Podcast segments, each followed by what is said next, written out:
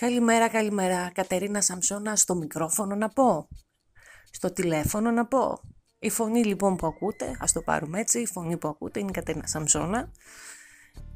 Είναι το πρώτο μου δοκιμαστικό podcast για να δω τι γίνεται και με το κομμάτι αυτό, μιας και πάρα πολλοί ασχολούνται και αναφέρονται σε αυτό.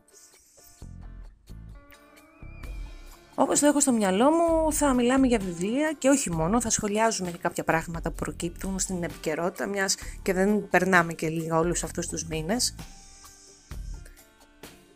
Αλλά λέω να ασχοληθώ κυρίως σήμερα με ένα από τα βιβλία που διάβασα πριν κάποιες μέρες. Και θα σας μιλήσω για το Αμαρόκ του Βαγγέλη Γιαννίση από τις εκδόσεις Διόπτρα. Το Αμαρόκ είναι το πέμπτο βιβλίο του Βαγγέλη Γιαννίση και το τέταρτο με κεντρικό ήρωα τον επιθεωρητή της αστυνομίας του έρεμπο Άντερς Οικονομίδη. Η αυτοκτονία μιας γυναίκας οδηγεί την αστυνομία στο να επανεξετάσει μια υπόθεση δολοφονίας. Βασικά κινητοποιείται μια ομάδα αστυνομικών με επικεφαλή τον Άντερς Οικονομίδη. Η γυναίκα αυτή ήταν η σύζυγος του Φαϊζά Λαμπτή που 12 χρόνια πριν είχε κατηγορηθεί για δολοφονία μιας 16χρονης μαθήτριας.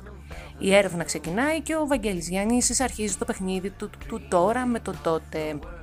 Γνωρίζουμε τον Αμαρόκ, τον άνθρωπο που βρίσκει γαλήνη στα νεκρά κουφάρια των ανθρώπων, καλά ακούσατε, τον σκληρό κόσμο των εφήβων και των παιδιών που υποχρεώνονται να μείνουν σε ανάδοχες οικογένειες, το θέμα των ρατσιστικών διακρίσεων και αστυνομικούς που ξεπέρασαν τα όρια του επαγγέλματός τους. Αυτό που προσωπικά με κέρδισε ήταν το σημείο που μας περιγράφονται οι ανορθόδοξες τακτικές επηρεασμού των μαρτύρων και πώς αυτές διαγιγνώσκονται και αντιμετωπίζονται από τους αστυνομικούς πάντα με την συνεργασία εξειδικευμένων ψυχολόγων στο κομμάτι αυτό. Και ομολογώ το ότι ήταν κάτι που μου τράβηξε πάρα πολύ την προσοχή και ε, το ψάχνω να δω πώς γίνεται η όλη διαδικασία. Στο βιβλίο αυτό βλέπουμε έναν Βαγγέλη γεννήσει σε εξέλιξη. Παρακολουθώντας τον από το πρώτο του βιβλίο και μιλώντας του, το μίσος, μπορώ να πω ότι στο Άμαρα γίνεται πιο γλαφυρός στις περιγραφές του και μου έδωσε την εντύπωση ότι δεν διστάζει πλέον να μας παρουσιάσει είτε την κατάσταση των πτωμάτων με όλο τον κινησμό, είτε τα κίνητρα του δολοφόνου ενταγμένα πλέον σε άλλα πλαίσια, δίνοντας μια μεταφυσική ψυχολογική διάσταση. Είναι πιο σκοτεινός και συγγραφικά πιο όριμο ο Γιαννήσης και αυτό γίνεται αντιληπτό στο Αμαρόκ. Και είναι σημαντικό για έναν συγγραφέα να έχει ανωδική πορεία, όχι μόνο για τον ίδιο, αλλά και για τους αναγνώστες που τον παρακολουθούν.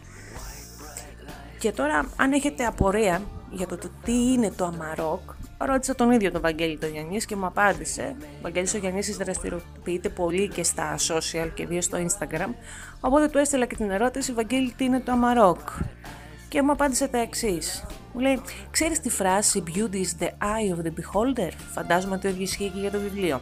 Ουσιαστικά είναι ιστορίες διαφόρων ανθρώπων και ο κάθε αναγνώστης ανάλογα με τις εμπειρίες ή τις ευαισθησίες του θα ταυτιστεί ή θα προσέξει περισσότερο κάποια ή κάποιες από αυτές. Πόλεμος, ψυχικές ασθένειες, σεξουαλική κακοποίηση, bullying, αστοχίες του κράτους δικαίου, αστυνομική αυθαιρεσία, προκαταλήψεις, απώλεια, όλα αυτά είναι τα στοιχεία του βιβλίου. Αυτό ήταν το βιβλίο του Βαγγέλη Γιάννη Αμαρόκ από τις εκδόσεις Διόπτρα. Μπορείτε να βρείτε περισσότερα και στο blog μου, το sokari.blogspot.com και αυτές τις μέρες είναι μια καλή ευκαιρία να κάνετε δώρα βιβλία γιατί για να πάτε στο βιβλιοπωλείο δεν χρειάζεται click away παρά μόνο το νούμερο 2 στο κινητό σας, μετακίνηση 2 και θα βρεθείτε σε ένα βιβλιοπωλείο, ε, σας προτείνω να επιλέξετε τις γειτονιάς σας ή τα μικρά της πόλης σας. Οι άνθρωποι αυτοί χρειάζονται την ενίσχυση και πιστέψτε με ότι είναι μια βόλτα που μόνο καλό κάνει. Τα βιβλία είναι ένα φτηνό ταξίδι, μας γεμίζουν εικόνες και μας αποσπούν την προσοχή. Τώρα, αν θέλετε μια προσωπική συμβουλή, διαλέξτε βιβλία που να μην έχουν σχέση με πανδημίες ή με ιούς ή με μαζικές καταστροφές, δεν θα μας κάνει καλό. Όπως ε, το ίδιο λέω και για τις ε, σειρές που βλέπουμε πλέον, γιατί αυτούς τους μήνες έχουμε δει πάρα πολλές σειρές. Διαλέξτε κάτι που να μην έχει καμία σχέση με αυτό που ζούμε αυτούς τους μήνες. Αυτά ήταν σύντομα Ευελπιστώ ότι θα ακολουθήσουν και άλλα podcast μεγαλύτερα και με άλλη θεματολογία ανάμεσα στα βιβλία. Ήταν η Κατερίνα Σαμισόνα στο τηλέφωνο, έτσι θα το πω, και καθώς η ηχογράφηση γίνεται από το τηλέφωνο. και θα τα ξαναπούμε. Καλή σας συνέχεια.